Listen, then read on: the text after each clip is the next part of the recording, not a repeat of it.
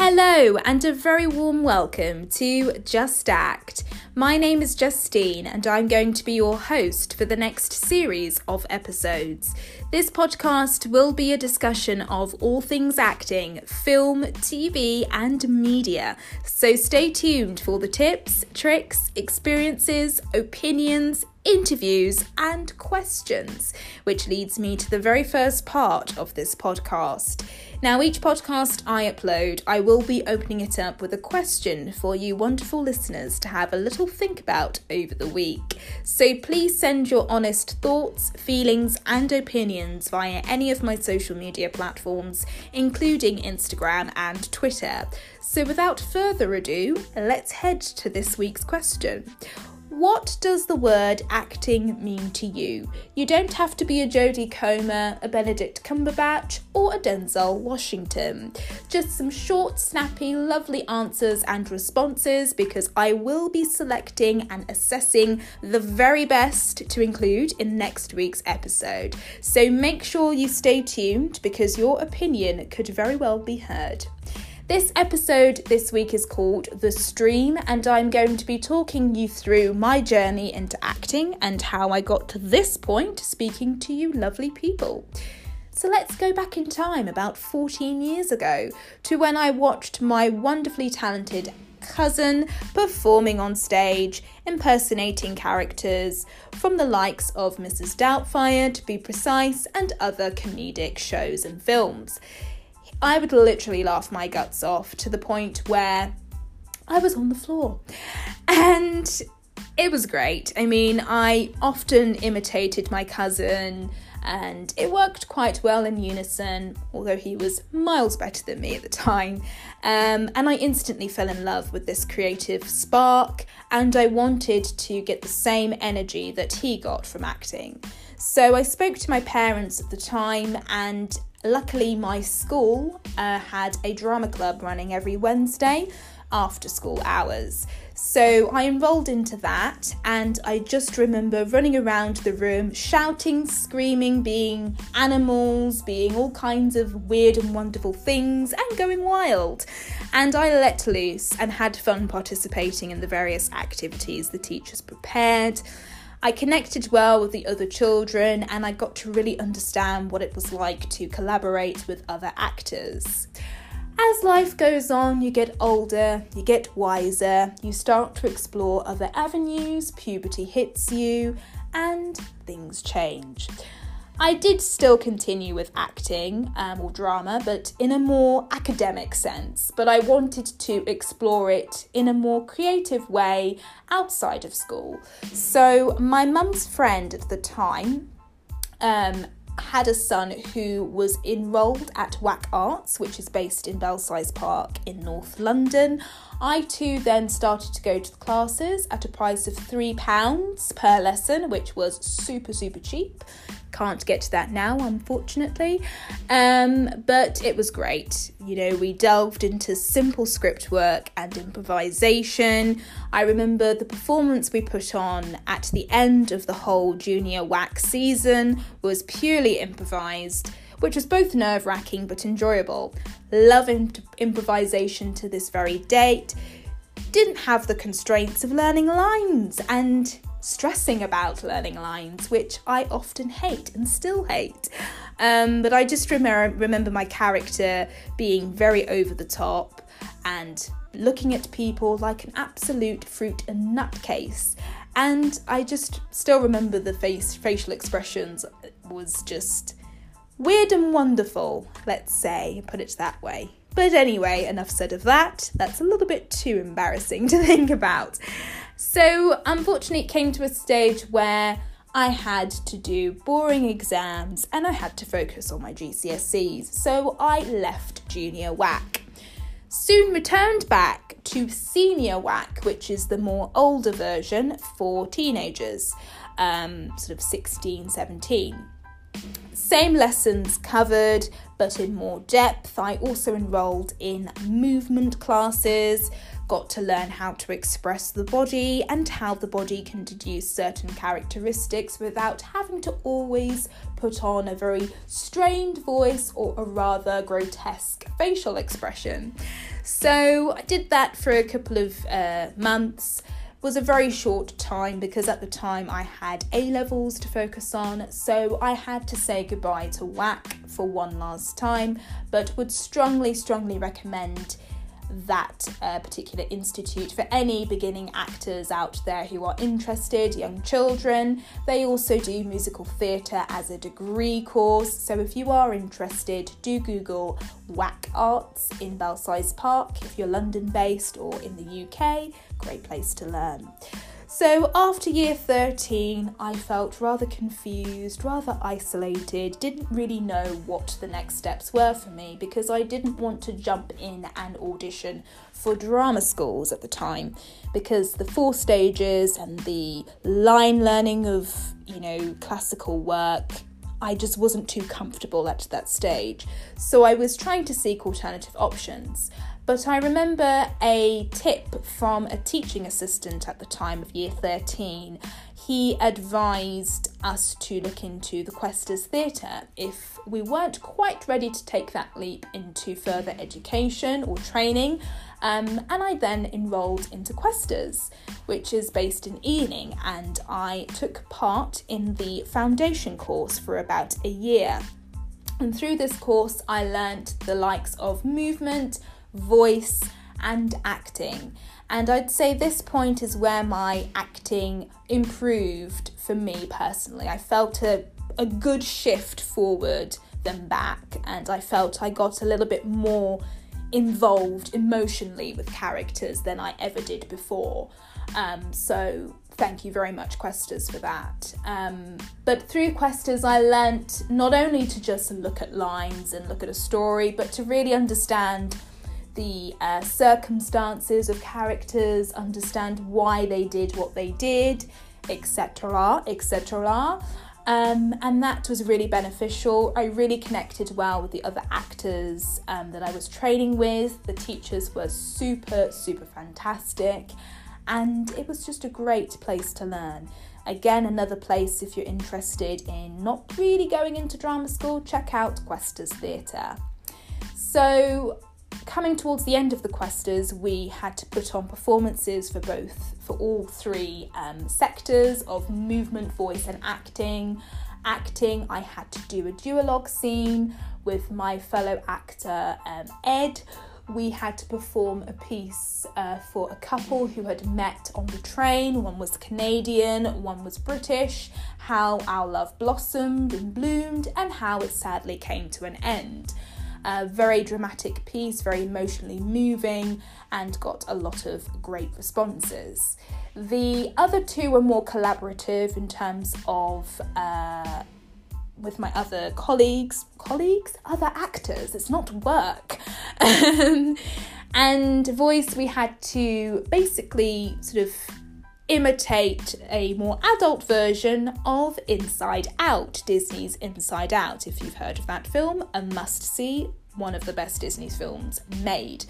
So we had to create the voices inside of two people's heads, one being a girl, one being a boy on their first date. And it was super, super funny and lots of different methods used, got to really understand how to use the diaphragm, how to relax and not be so tense so that the voice is nice and clear and projected.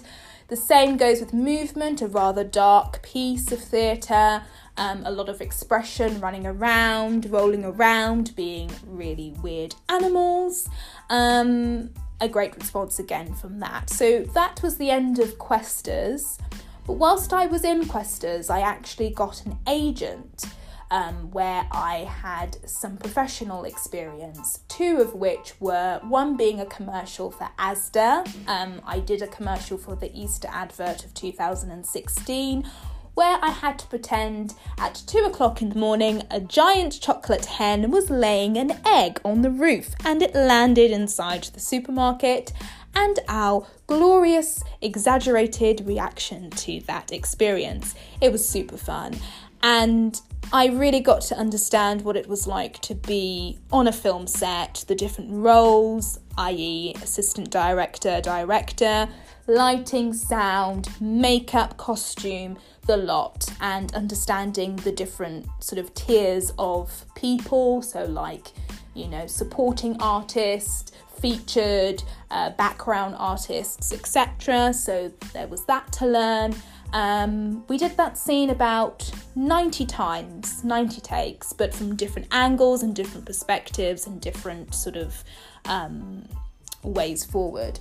So that was that one. The second commercial I did was a Stepney line dancer where I had to pretend I was a line dancer on an estate in East London um, with my colleague. I keep saying colleague my actor, fellow actor, um, who also line danced, um, and we the scene essentially is us meeting for the first time. We're both isolated kids who have a love for line dancing.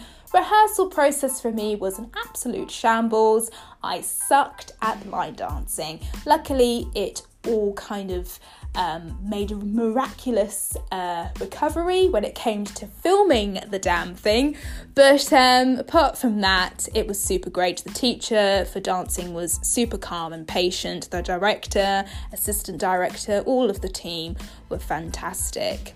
So I did that, but I realised I actually want to maybe explore other avenues. So I did get another role through the agency, but I didn't actually go forth with it. Instead, I left and decided to pursue an avenue in TV production.